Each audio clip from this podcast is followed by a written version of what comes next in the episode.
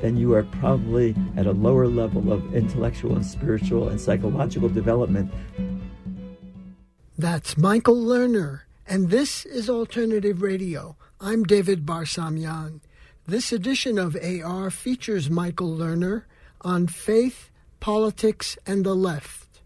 Part two of a special two part program.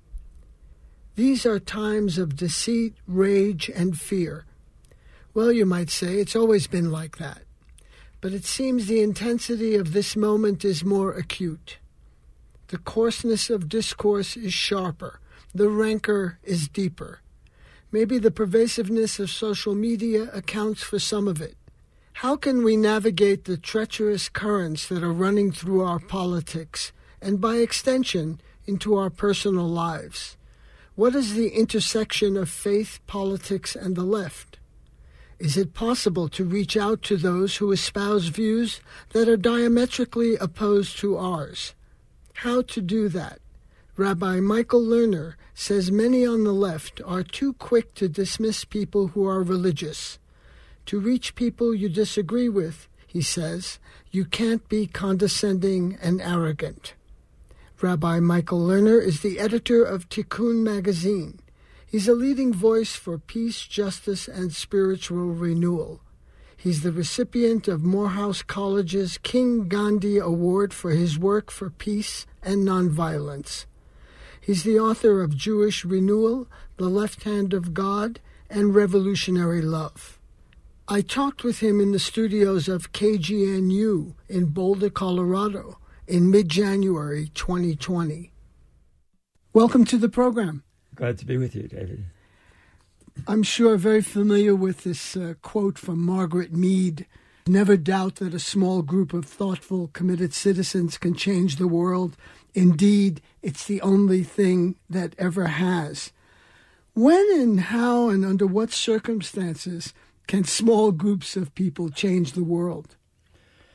Um, all through history, but uh, most particularly in my lifetime, that happened with first with the struggle against uh, apartheid in South Africa and uh, against segregation in the United States, in which a small group of people originally started to stand up against uh, segregation.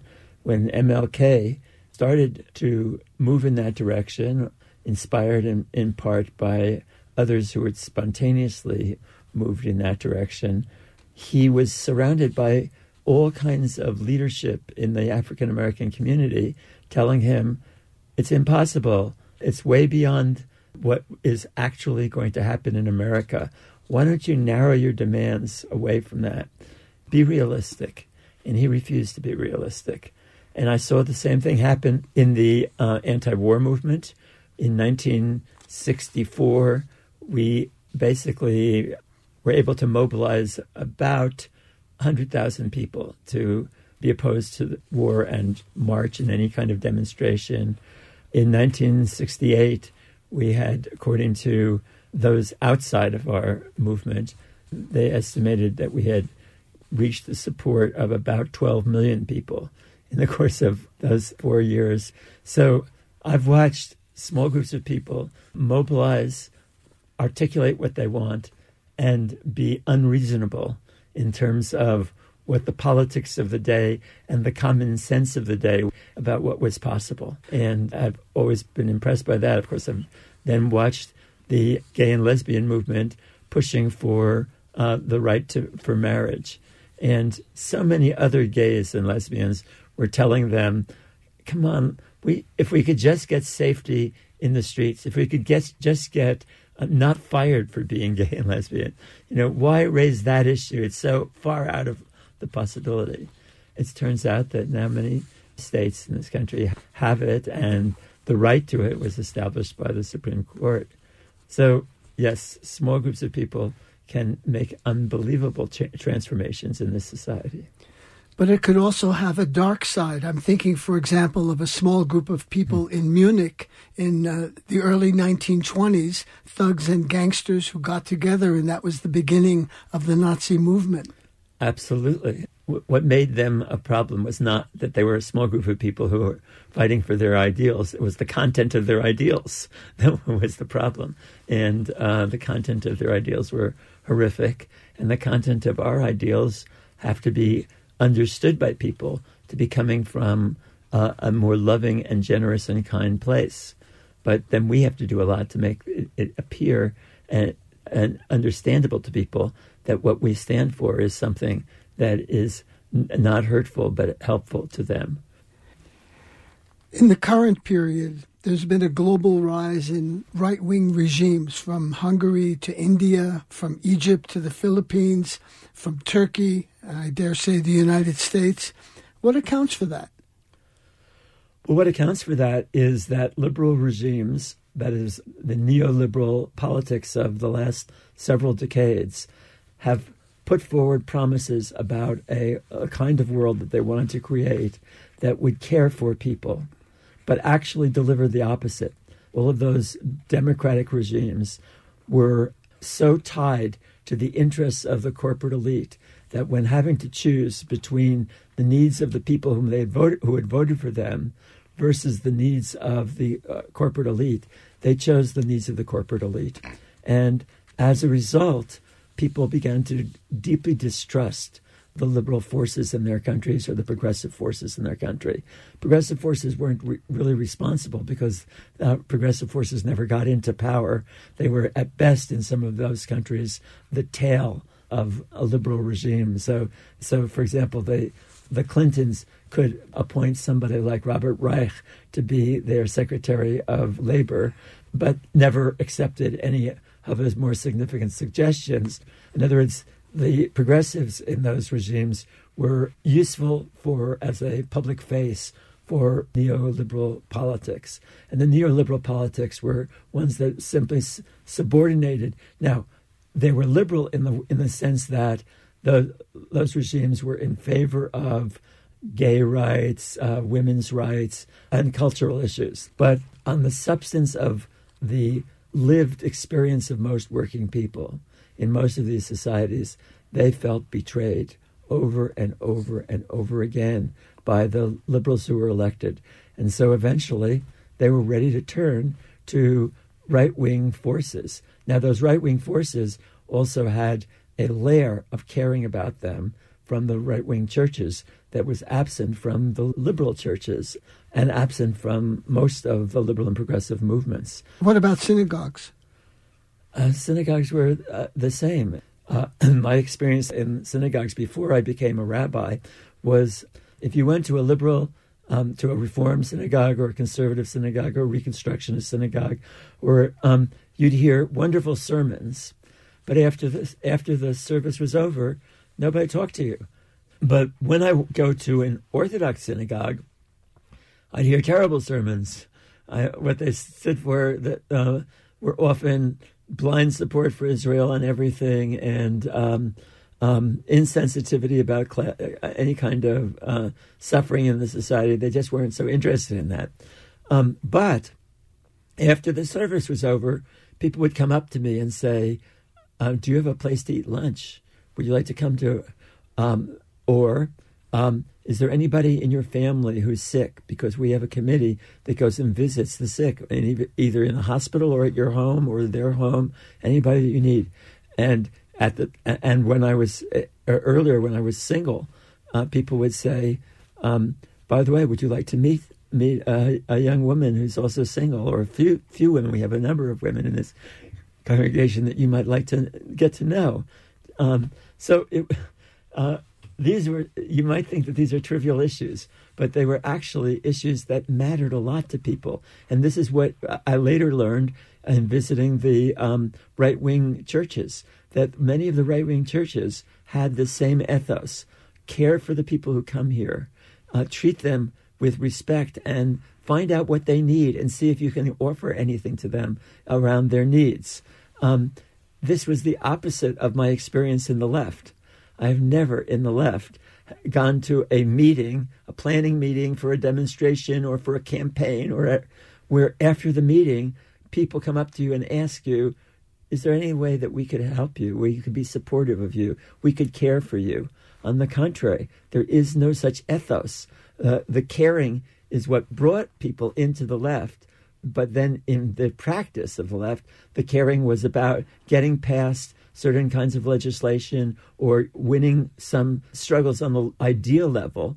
And by the way, I'm I've been 55 years in that left, and I feel totally aligned with it still. I am completely supportive of more radical transformation even than many in the left would support. But I never experienced that kind of caring for people. And in big demonstrations that we'd have, there was never a time when people were asked, okay, would you now spend the next half hour talking to people you don't know and getting to know other people and seeing if there's some ways that we can be supportive of each other in your lives outside of this demonstration. Okay. It was always narrowly focused on the content of our programs, but rarely on the content of our hearts. but the right was so successful in part because of its willingness to talk to the heart. Don't get me wrong, I don't want to idealize the, the right either. The right was what they were teaching were reactionary ideas, hateful ideas, racist, sexist, homophobic, xenophobic, anti Semitic, whatever, a whole bunch, bunch of terrible things and their ideas.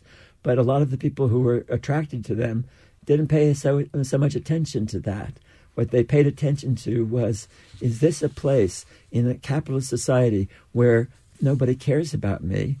I'm in a work situation which is oppressive or my work is if it's not oppressive it's at least minimally it's mainly about making money for somebody else not me but giving me a, a, narrow salary that barely makes it possible for me to survive economically but there's no place in the society where there seems to be about caring for me except my family but meanwhile, my family is getting uh, more and more insecure because the ethos of the marketplace is of looking out for number one and maximize your own self interest without regard to the consequences of others was becoming internalized into so many people and being brought home into family life. And neoliberalism was is characterized by tax cuts, basically for the for the one for the one mm-hmm. uh, deregulation uh, shrinking and elimination of public services, privatization, uh, and just to give you one example, reading from uh, a New York Times headline, January 14th, 2020 West Virginia's working poor squeezed by food stamp cuts. The food stamp cuts by this administration are morally and ethically offensive, really outrageous.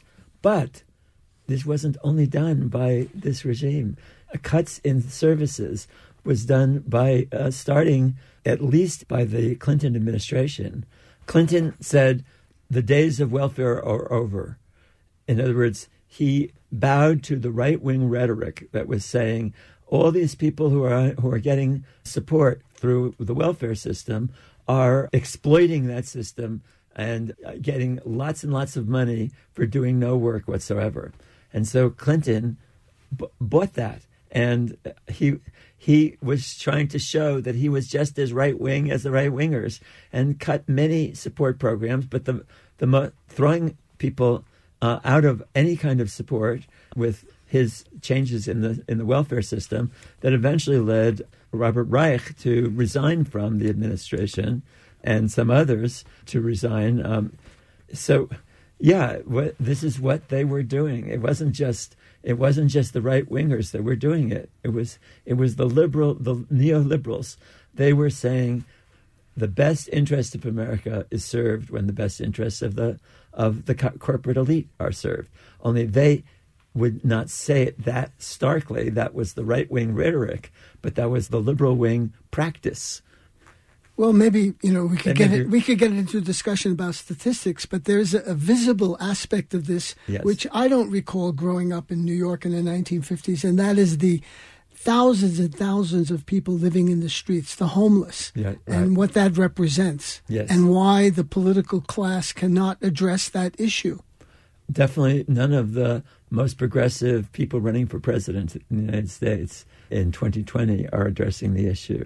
There's no serious willingness to take up what it would mean to challenge the capitalist order, because the capitalist order the elites of the capitalist world are not willing to have their wealth taken to reduce significantly, which is what it would take to start a serious program for housing.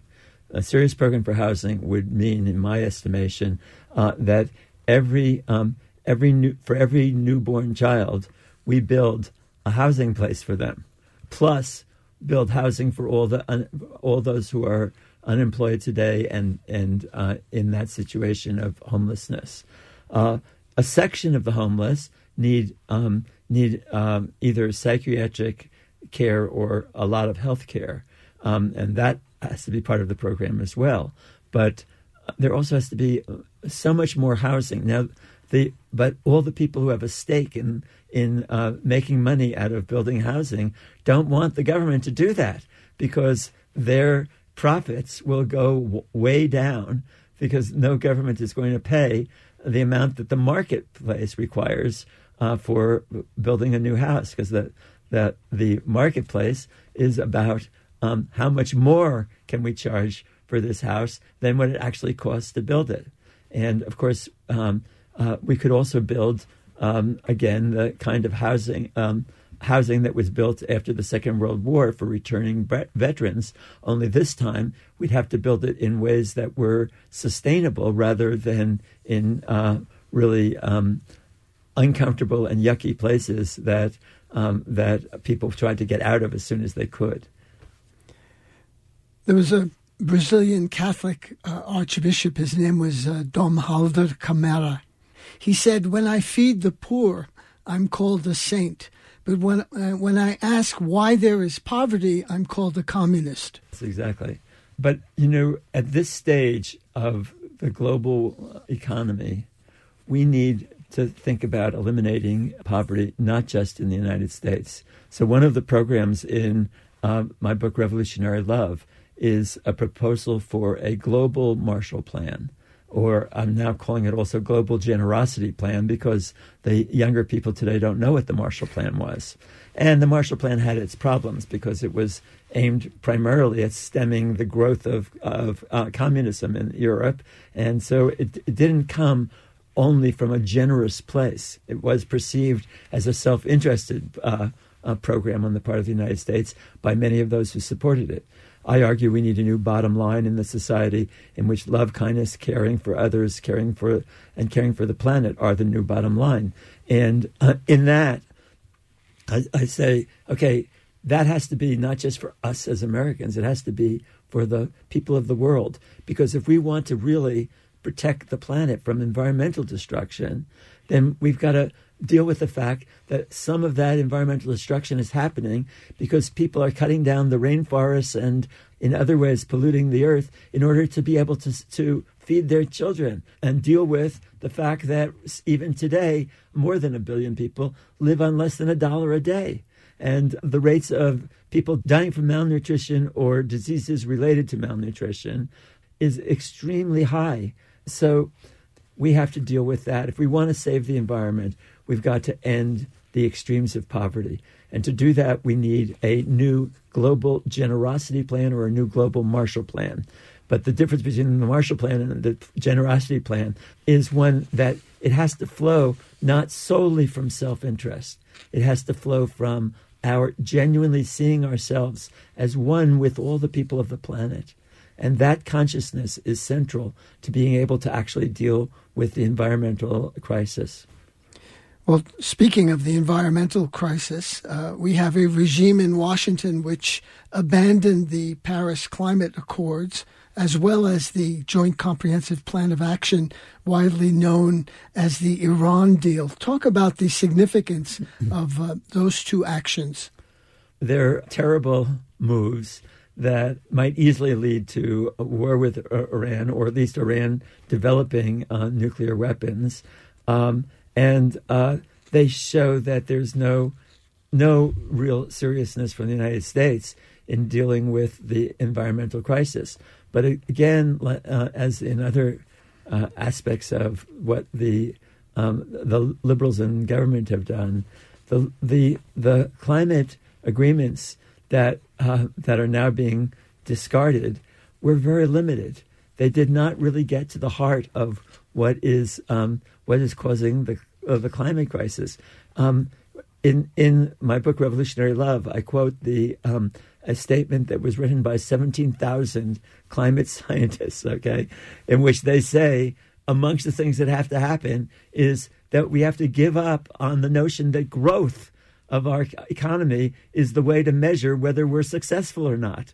The uh, the actual truth is we need to stop the growth because we're ex- we're extracting more and more from the earth as though it were a bottomless um, cookie jar with endless amounts of cookies in there. But actually, that's not the earth. The earth has a limit on its resources, and we are using them up so that uh, the next few generations are going to have very much, very fewer uh, resources available to them. And meanwhile, what are we doing it for? We're doing it to produce more and more plastic goods or plastic containers or other things that are polluting the, the oceans. We are doing it to um, to build things that are not needed for, for many many human beings on on uh, in the United States. So then they have to engage in um, endless amounts of advertising, poisoning our heads so that we can believe that we need a new iPhone every three years or four years, and a new computer every three or four years, and a new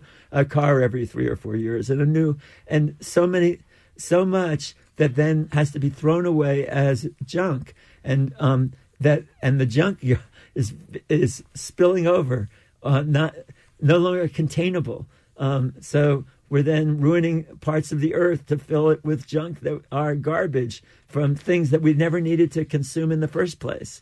So, all of these are parts of why that agreement was very minimal and didn't really begin to do what needed to be done. Of which the step number one is to ban all extraction of oil and gas from the ground. We need to set a date for that, not 2050, but 2030 or 40. And we need to take the steps to make it possible for people to still have electricity and home heating and the, but there are ways to get that if we were to seriously invest in uh, alternative forms of energy but that means there's going to be a lot of changes in people's lives if we're to try to try to deal with alternative forms of energy and uh, reducing the the number of automobiles and increasing dramatically public transportation. All of these things are not taken adequately, taken seriously enough by the climate agreements that we're now outraged are being suspended by the Trump administration. But let's not forget that where we were before the Trump administration was no picnic, no great place. It was a, a very bad place in regard to taking seriously. Obama was on the one hand saying, okay, this area is not going to be drilled in. But then he'd go to another area and say, oh, this is open, open to drilling, or you know, come here. And so it was, it was uh, a, a, very mixed picture of what they were, uh, what they were doing. Yeah, the UN uh, Intergo- Intergovernmental Panel on Climate Change, the IPCC, has identified 2030 as a critical year if global warming is not uh, reversed by then. They're talking, you know, words like irreparable damage will ensue. Yeah. So the warning, the re- the studies have been done, the reports are out there. There's no question about the science, but the it seems to me that the political class and the media uh, are not uh, sufficiently uh, treating the issue with the urgency it, it demands. The, totally right, and let me just give you one example of that. Every day on uh, on the, the media, not only in the uh, commercial media, but even on NPR, the National Public Radio, and so forth. Um, in the new when the news is brought on, you get a report of uh, how the how the economy is doing from Wall Street. Right? How is Wall Street doing today? Stocks up, down, whatever. That there should be a daily report on the environment and the and the how the environment is doing today. What's happened today to either alleviate the suffering, the, the, the destruction of the environment, or accelerating it. And that should be just in, in front of people daily in the newspapers and in the uh, radio and television, and just something that everybody hears every day. Uh, that's not happening. And so, yes, it seems like that's a side issue when actually it's the survival issue of the human race. You're listening to Michael Lerner on Faith, Politics, and the Left, part two of a special two part program. This is Independent Alternative Radio. You can order copies of this program and for Rabbi Lerner's book, Revolutionary Love, by calling 1 800 444 1977. That's 1 800 444 1977. Or you can order online on our website, alternativeradio.org. That's alternativeradio.org. In Charlottesville in 2017, torch bearing marchers chanted, Jews will not replace us, and also the Nazi slogan, Blood and Soil, Blut und Boden. Has the Trump presidency enabled uh, this kind of um, activity to surface? Yes, it has. The anti Semitism that, that was manifested there and that has been manifested more recently in uh, people going into synagogues and killing killing people in the synagogues in Pittsburgh, in yeah. in Pittsburgh and in Southern California, and in the last uh, and mo- most recently in upstate New York. Uh, where they came not with guns, but with, the guy came with a. Um, it was a Hanukkah celebration. Hanukkah celebration in the rabbi's home, and comes in with a long knife and stabs to death four people and wounds several others. There's this an is, attack uh, in Jersey City on a kosher market. There are several people were wounded, and I think one or two were killed. Yeah, so this is happening.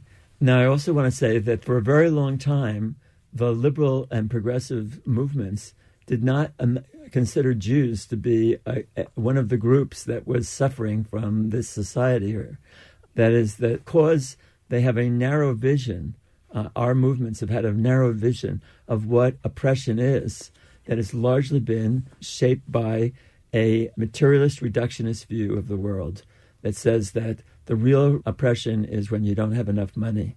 I am proud to have been part of those movements because it definitely is a significant part of the suffering of people when they don't have enough enough money to live on. But much of my book, Revolutionary Love, is about pointing out the other spheres of the psychological and spiritual dimensions of human suffering that the left has largely ignored and to its detriment.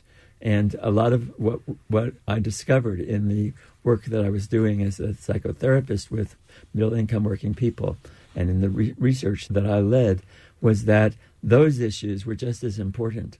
Now, so in the sphere of those issues, Jews have been a traumatized people. For at least the last 2,000 years, Jews have been the number one demeaned other in Europe. And it was only when, when they came to the United States, the majority of them tr- tracing their families from 1880 on, who came here, they found that they weren't the major demeaned other. But that didn't mean we weren't a minor demeaned other. We were a, uh, we were always a demeaned other here, really until the mid until the Second World War. Then, when it turned out that the Second World War had as anti-Semitism as one of its major thrusts and murdering Jews, uh, so that actually by 1945, one out of every three Jews alive in 1940 had been murdered in, by 1945. That made anti-Semitism against Americanism. Okay, so Americans said, "Don't talk about it. We don't want to hear about it." But what did not happen in this country was what did happen uh, in relationship to racism, sexism, and homophobia. In those three years, liberals and left people led the struggles to teach people in this society what was wrong about those forms of, uh, of oppression. And to a large extent, today, tens of millions of Americans know what's wrong with them. Not all Americans, to be sure, but a very large number of Americans do. But when it comes to anti-Semitism, there never was any such uh, uh, such focus because uh, so the suffering that Jews had had, the trauma that Jews have lived with after the Holocaust, but that it had been generated by 2,000 years of Christian oppression and Christian privilege against uh, Jews, that sort of went underground, but it didn't disappear. So, for example, when I was in school in the sixth grade, and the teacher says, okay, draw something for the holidays. It was a school where I was the only Jewish kid. So I didn't know what to draw because they were all drawing Christmas trees um, to put on the windows. So the teacher said, Well, why don't you try to put a menorah on the window for Hanukkah? So I started to do that, and some kid comes in up to me and uh, uh, socks me on the eye. And why? He says, Because you killed Christ. Okay. Um, so that's in that was in the uh, 1950s in in the United States. So although officially it was not acceptable, the culture of anti-Semitism was so deep in Western cultures, including the United States, and it was never confronted, never talked about. The teachings of hatred against Jews are rooted in some of the gospel stories about the killing of Jesus, of the crucifixion of Jesus. So the Christian church would have had to make major transformations in uh, in uh, uh either explaining that or in argue, showing that it was not true. And even when after the Pope in 1963 decided to take it out of the liturgy, the part of the, the Good Friday liturgy that talked about the pernicious Jews, that did then the church, uh, the Catholic Church, never went back to its local priests and said to say to them, now you've got to teach about the history of anti-Semitism and our role as Catholics in having uh, supported that and being uh, vanguard of uh, anti-Semitism. And similarly, in uh, in the Christ- in the Protestant world, there was never any significant attempt to take responsibility for anti-Semitism and explain it and explain what was wrong with it. So then anti Semitism emerges as yet another one of the forms of demeaning others um, that has now gotten legitimation in part through um, uh, Trump's famous statement after Charlottesville that says, oh, well, there are good people on both sides. That is, the fascists and anti Semites on the one side, and the anti fascists who came to protest against them on the other side. So that gave a tremendous legitimation for anti Semites to come out of their closets and, and be proudly supportive of, of um, the white nationalism that they had previously been building but had not had very much publicity for. Now, you'll recall that uh, speaking to an American Jewish group, Trump referred to Benjamin Netanyahu as your prime minister. Mm-hmm. And then he also called Jewish Democrats who criticized Israeli policies as, quote, disloyal to Israel, unquote. Mm-hmm. I mean, it's, it's kind of bizarre. You know, he happens to have a son in law who's an Orthodox Jew as well as, and obviously his daughter converted. Right.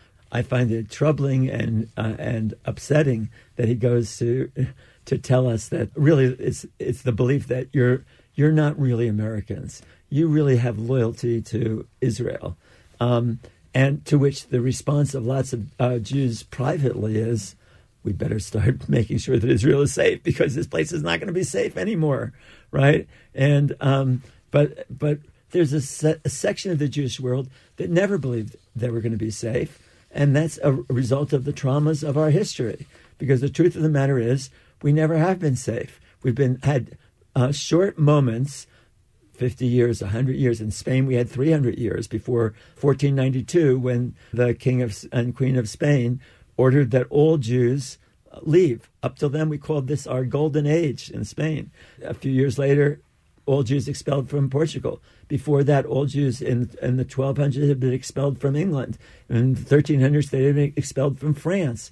So, I mean, we've had a lot of experience of insecurity. So I, I want to have a little bit of compassion for Jews for feeling scared, even though I think it's counterproductive and doesn't need to happen. But it's a legacy that carries. So there's been always a section of the Jewish people who said, We support Israel no matter what it does. And you, Rabbi Lerner, are a fraud. You're, you're, you're, you're a traitor to Israel. You don't believe in Israel when actually I want Israel to be a strong and successful society. And I know that the only way that can happen is with a reconciliation of the heart with the Palestinian people, because there is never going to be any safety for Israel if it depends on the United States with nutcases like Trump elected and worse yet to come, possibly. I w- want to see him defeated.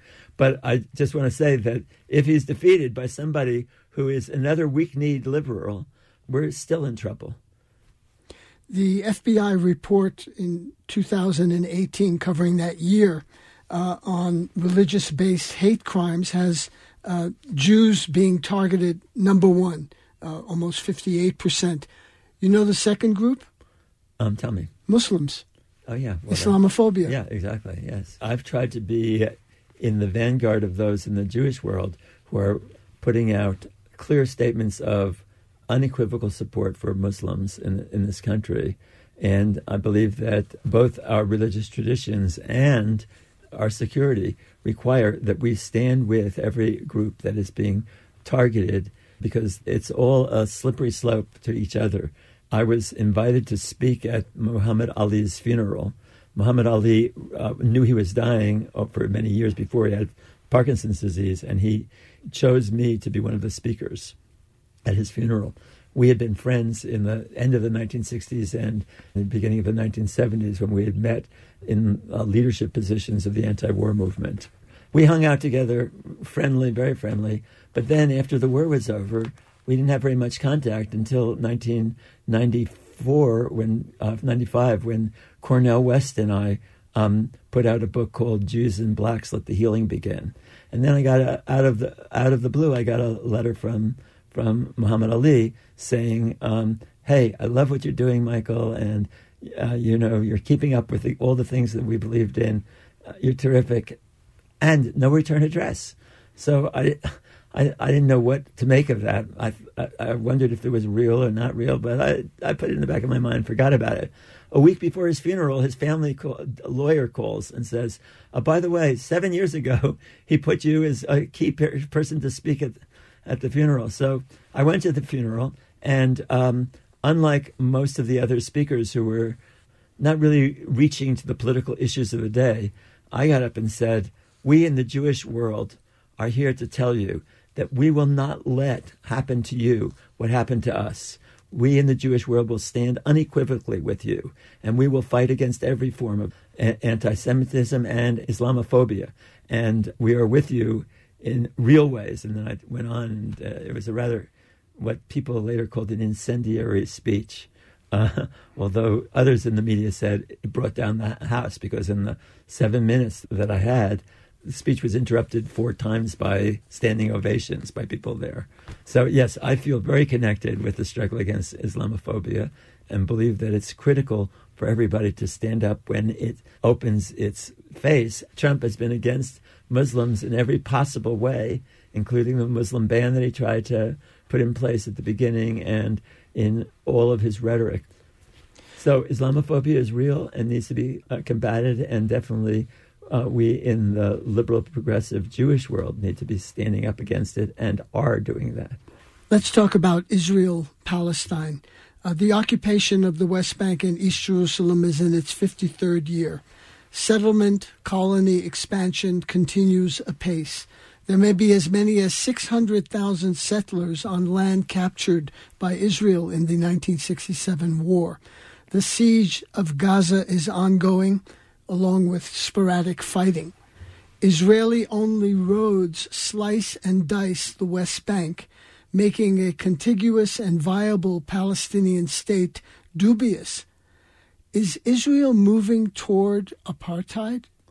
In the current moment, it looks to me like Israel is galloping towards apartheid um, and un- unconcerned about it from the standpoint of the elections that are taking place now and the likely outcome, whoever of the two leading candidates, whether it's Gantz or whether it's Netanyahu, uh, have racist ideas about who the Palestinian people are and what they deserve. So, um, so Israel is in a, a terrible, um, a terrible situation. On the other hand, um, um you know, King Solomon um, asked his wise people to come up with a slogan he could put on his ring that would um, always be true. And none of his advisor could come up with it. And he finally came up with it himself. And what he put on his ring was this the words Gamze Yavor. This too will pass. Okay? That was always That that's the one slogan that was always true. So I worry very much about Israel's direction right now, and refuse to call it a Jewish state. I call it a state with a lot of Jews. Okay, a Jewish state would be a Jew- state that in some way embodies the highest principles of our Torah, and the most frequently repeated injunction in our Torah, the only one that's been repeated 36 times in various forms, is when you get into your land, do not oppress the stranger. Remember that you were strangers in the land of Egypt. Variants of that, of care for the other, of care for the, the word was ger in Hebrew, and it means both stranger and other, the other. So Israel is totally violating that central teaching of the Jewish people. And so it's not a Jewish state, but it is a state with a lot of Jews in it. And it's doing horrible things to the Palestinian people. No, it's not as bad as what's happening for um, for Muslims in China today, or what's happening for Muslims in parts of India today. It's not as bad. It's not the worst country in the world. It's not as bad as what the United States is doing around the world in overthrowing regimes. And there are a lot of other bad actors. But as a Jew, I feel outraged at what Israel is doing towards the Palestinian people and feel they no longer deserve to call themselves a Jewish state. And in fact, they are besmirching the identity of Judaism and making it hard for, for younger Jews who have any kind of ethical consciousness to identify with Israel in any way. And not just Israel, but to feel like, okay, if that's what Judaism is, I want no part of it. So uh, it's very, very hard to get younger people involved in their Jewish identity unless it is in some form of spiritual identity that doesn't talk about politics, that rules out politics. And in that way, saves themselves from having to deal with the outrage of what is being done in the name of the Jewish people in Israel. Now, having said that, I just want to add one other thing. I am not for a two state solution. I am for a democratization of Israel, which means that uh, the movement in Israel, left movement, should now be asking for one person, one vote in Israel for every person under rule by Israel. So that includes everybody in the West Bank and in Gaza. But I'm for that thinking that when when that movement becomes more successful, that the right wing in Israel will become so scared of that turning out to be the case and Israel becoming a democratic society with a majority of Arabs in some uh, not too far distant future, that they will then seek a two state solution. And I'm for a two state solution only in the context of the craziness that's going on in the world right now. But actually, in the longer run, I'm in favor of a no state solution, not just for Israel Palestine, but for the world. I believe that states need to be reconfigured as environmental districts and that we have to overcome nationalism in all its destructive forms. And that means ending statehood and instead creating a new replacement for it. Environmental districts that are created that have uh, some of the powers of states, but that work with each other. Uh, all the environmental districts working with each other to develop a, an economy and plans for an economy each year that will work for the benefit of all the people on the planet. The way I see Judaism leading me is towards no nationalism, no state, no state power of any sort. And um, I look forward to that day coming soon. And I believe it will come, unfortunately, most likely as a result of the failure of the states to stop the environmental crisis so that it will become so deep that people are then at a point 30, 40, or 50 years from now in which they're willing to say, these state forms have led us to this craziness and the destruction of our life support system. If we can ever save ourselves so, so that life on the planet can be saved, we're not going to cre- recreate states. We need to create environmental districts that are cooperating with each other all around the world to maintain the planet with whatever of the life support system has survived. Speaking of the climate chaos, climate crisis, do you see it through a spiritual lens? Well, both a spiritual and political, yes. I see it through a spiritual lens in the sense that uh, this is something that was predicted long ago in the Torah. and it's in our prayer book, uh, in the Jewish prayer book.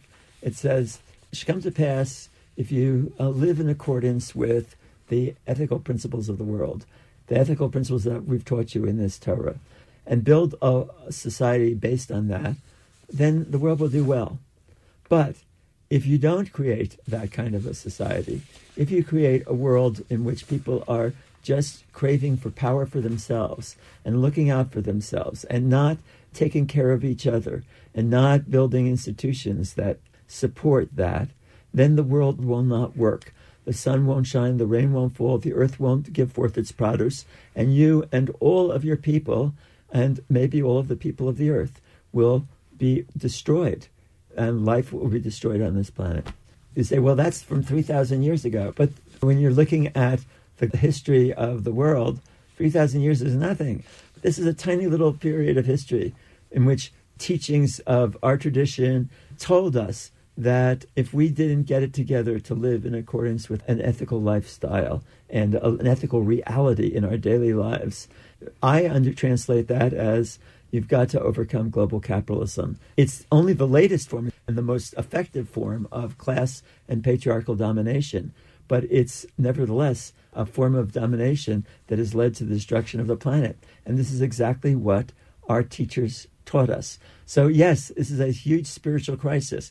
And the only way we'll get out of it is with a new spiritual consciousness that says we need a new bottom line. And that new bottom line is that every institution, corporation, government policy, and our healthcare system, and our cultural systems, and our education system should all be judged efficient, rational, and productive to the extent that they maximize people's capacity to be loving and caring, kind and generous, ethically and environmentally sensitive and responsible, able to treat other human beings as embodiments of the sacred and not simply as you know, vehicles that can satisfy our needs and able to look at planet Earth, but also the whole universe with a sense of awe and wonder rather than with a sense that, oh, we can turn this into a commodity and sell it. So capitalism is a spiritual disaster for this world. It has it led more and more people to internalize its values. And uh, as a result, people are not able to stand together. In other words, it's the I thinking, what's in it for me? And we have failed to build, and this is what central goal that the left has to take up, to build a we consciousness, to help people understand that thinking only in terms of I is a guarantee that your personal interest will be destroyed because of the environmental crisis that the planet is facing. Well, a lot of young people are engaged in fighting the climate crisis. Greta Thunberg of Sweden being the most famous, obviously. And Time Magazine's Person of the Year.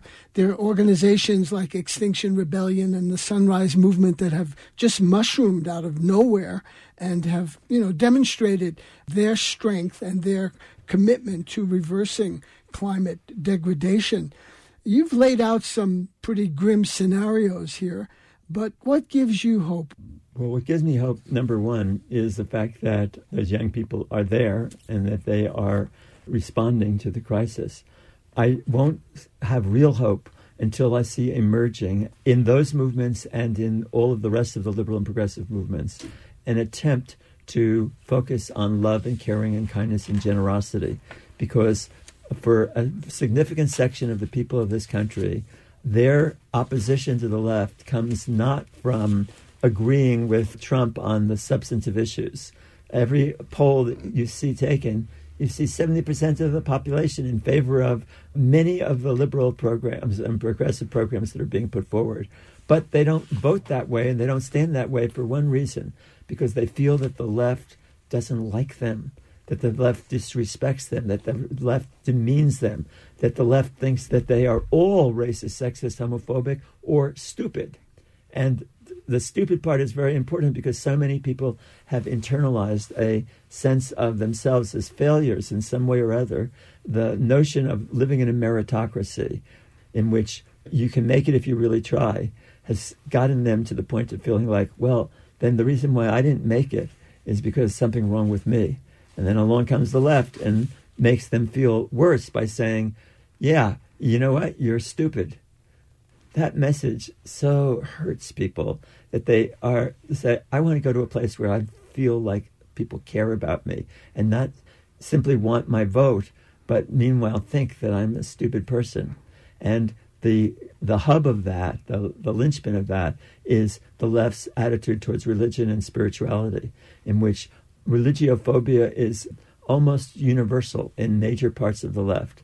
And yet, in the rest of the society, including many people who want to be with us, the feeling that we give them is that if you're religious or you're spiritual, then you are probably at a lower level of intellectual and spiritual and psychological development than we are. So if you can get over your religious fantasies, then you can be like us. But until then, well, we hope you'll evolve to us.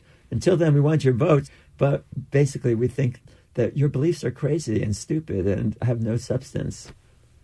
Do you make a distinction between spiritual and religious? Yeah, because spiritual means attending to the the world with awe and wonder and seeing other human beings through the framework of the, the miraculous nature. Religion is a was built on that uh, initial awe and wonder, but it has formalized it in ways that are often um, uh, stultifying and it's hard sometimes to get out of the religion their spirit, spiritual content.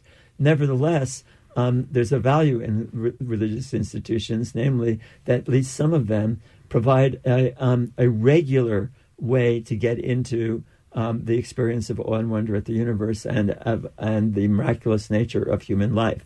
Whereas in the liberal and progressive world, for example, it's very rare to be encouraged to think in those kinds of terms. And so, um, so we look at each other a lot from a uh, standpoint of what we can get from you. Will you be? Will you be in my movement with me? Will you? Will it's you, transactional. It's it's right. It's it's utilitarian. Um, it's uh, what can what can I get from you? In other words, the the left has absorbed the logic of capitalism, and um, in many ways, it is uh, crippled by that.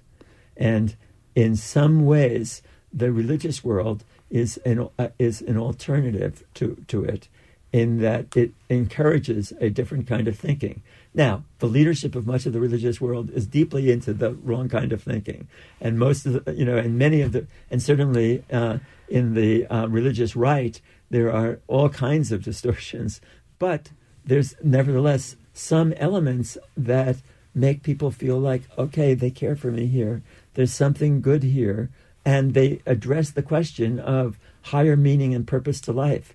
So many people who are stuck in jobs that are without any capacity to give you a sense of meaning in life and so frustrating because you know that what you're doing is not something that is even good for the environment or good for anybody. It's good only for the people who own these corporations and will uh, turn things into products that they can sell, but they're not something that are needed. So many people feel that way, are desperate for some sense of meaning and purpose. But when you ask people on the left about meaning and purpose, a higher meaning and purpose, they say, oh, you must be one of those religious nuts that uh, you know we know about you religious nuts. You're the racist sexist homophobes and xenophobes. So a lot of very good people turn to the right to find people who can talk about some higher meaning to life. The liberal world is very fearful of that believes that it's a slippery slope to re- religion and religion a slippery slope towards racism sexism homophobia and xenophobia well, that's not true. There's a section of religious world that is crusading against all that. After all, Martin Luther King Jr. was not a secular humanist. He was a religious Christian, and he led a movement, a beautiful movement against violence and against hatred of all sorts. We need that kind of movement in the left, and we don't have it. And so we at Tikkun have been trying to encourage that development. We've created an organization called the Network of Spiritual Progressives. Now we're changing its name to to focus on to call it a um, the Love and Justice movement, but to put the love part as a central part of what the liberal and progressive forces is about is the strategy that could possibly make us begin to win again. And tikkun in Hebrew means? To heal, repair, and transform the world. Thanks very much for your time. Thank you so much for having me. That was Michael Lerner on Faith, Politics, and the Left, part two of a special two part program. I talked with him in the studios of KGNU in Boulder, Colorado in mid January 2020. Michael Lerner, editor of Tikkun magazine, is a leading voice for peace, justice, and spiritual renewal. He's the author of Revolutionary Love. This program is produced by Alternative Radio based in Boulder, Colorado. We are independent and in our 34th year. We are supported solely by individuals just like you. Each week we feature such progressive voices as Keeanga-Yamahtta Taylor, Matt Taibbi, Noam Chomsky, and Winona LaDuke. To access our complete audio and book catalog, just go to our website, alternativeradio.org. Again, our website where we are podcasting, alternativeradio.org. To place a credit card order for CDs, MP3s, or written transcripts of today's program, Michael Lerner on Faith, Politics, and the Left, and for Rabbi Lerner's book, Revolutionary Love, just call us at 1 800 444 1977. Again, that number is 1 800 444 1977. Or you can order on our website, alternativeradio.org. Special thanks to KGNU. Joe Ritchie is our general manager and editor. I'm David Barsamian. Thank you for listening.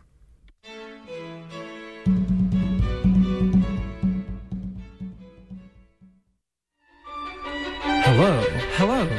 What is it? CJSW. This is Crispin Glover. You are listening to CJSW 90.9 FM. Thank you. Thank you. One more. Thank you.